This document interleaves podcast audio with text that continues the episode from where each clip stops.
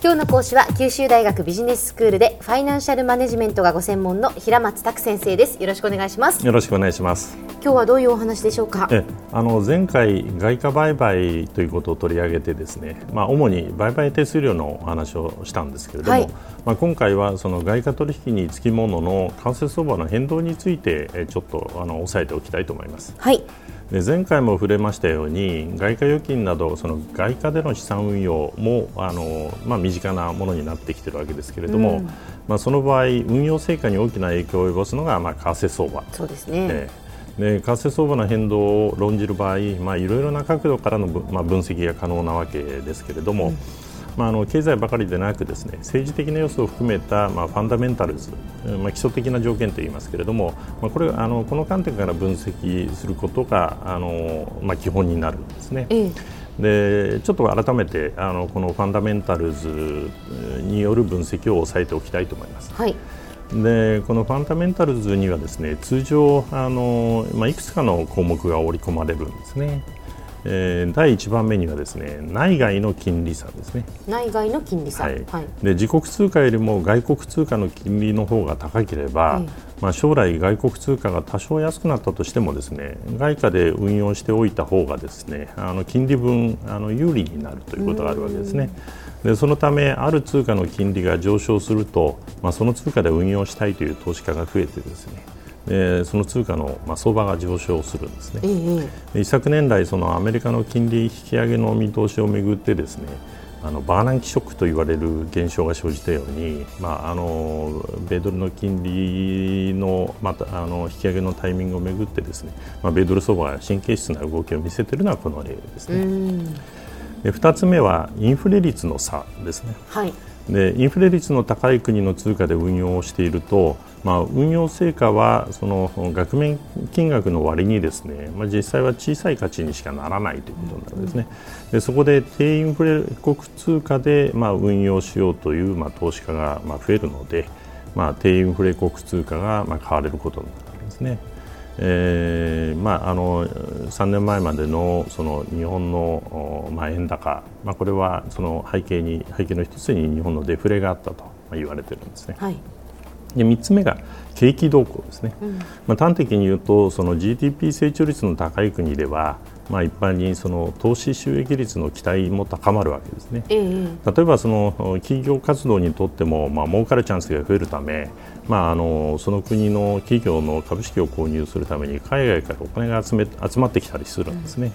うん。で現在もその世界経済が全体に全体的にスローダウンする中でですね、まあ、アメリカ経済の回復に期待がまあ高まっていると、まあ、これがそのドル高のまあ一因ともなっているわけですね。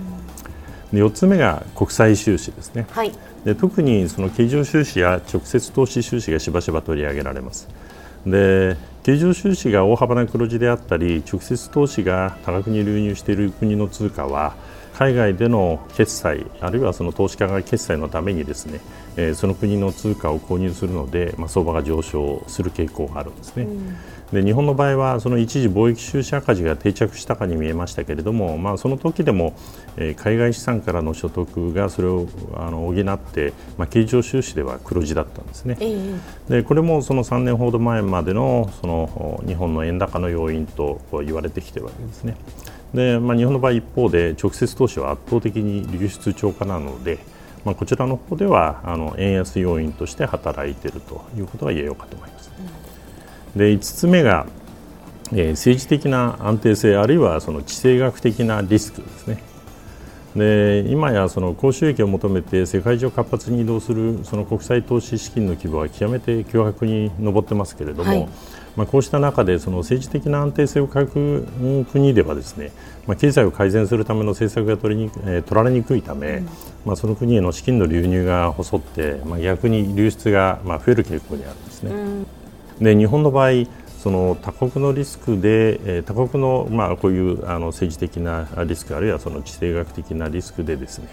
円高に触れることもまあ多いので、まあ、こうしたリスクとは無縁のように思われるかもしれないですけれども、えーまあ、逆にですね日本では巨額の財政赤字を計上していることからですね、まあ、内外の投資家がですね財政破綻のリスクを想起してですね長期的な資金の流入が阻まれているあるいは資金のその流出を招いていると、まあ、そういう可能性も、まあ、実は否定できないわけですね。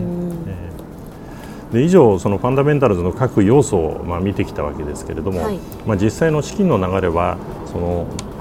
今後ファンダメンタルズがそのどう変化するか、えー、為替相場そのものがどう変化するかという予測によってもその短期的にその資金の流れ方が変化するんですね。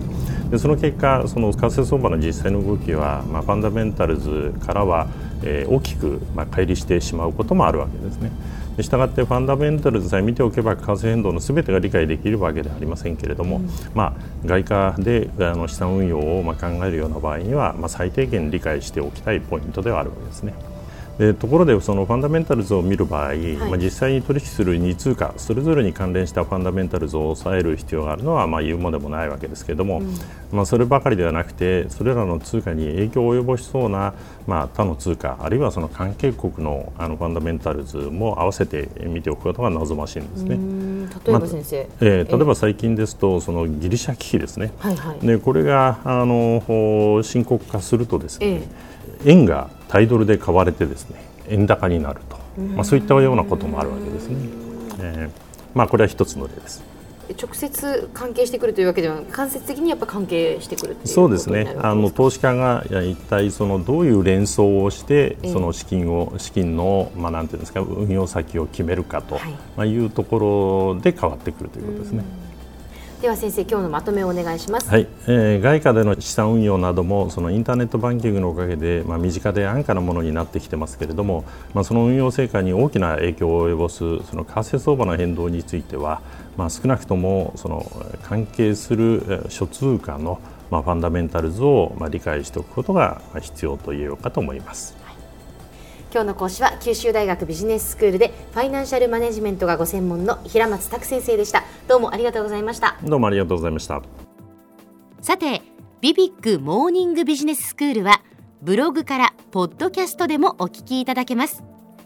過去に放送したものも遡って聞くことができます。ビビックモーニングビジネススクールで検索してください。ビビックモーニングビジネススクール。お相手は小浜もとこでした。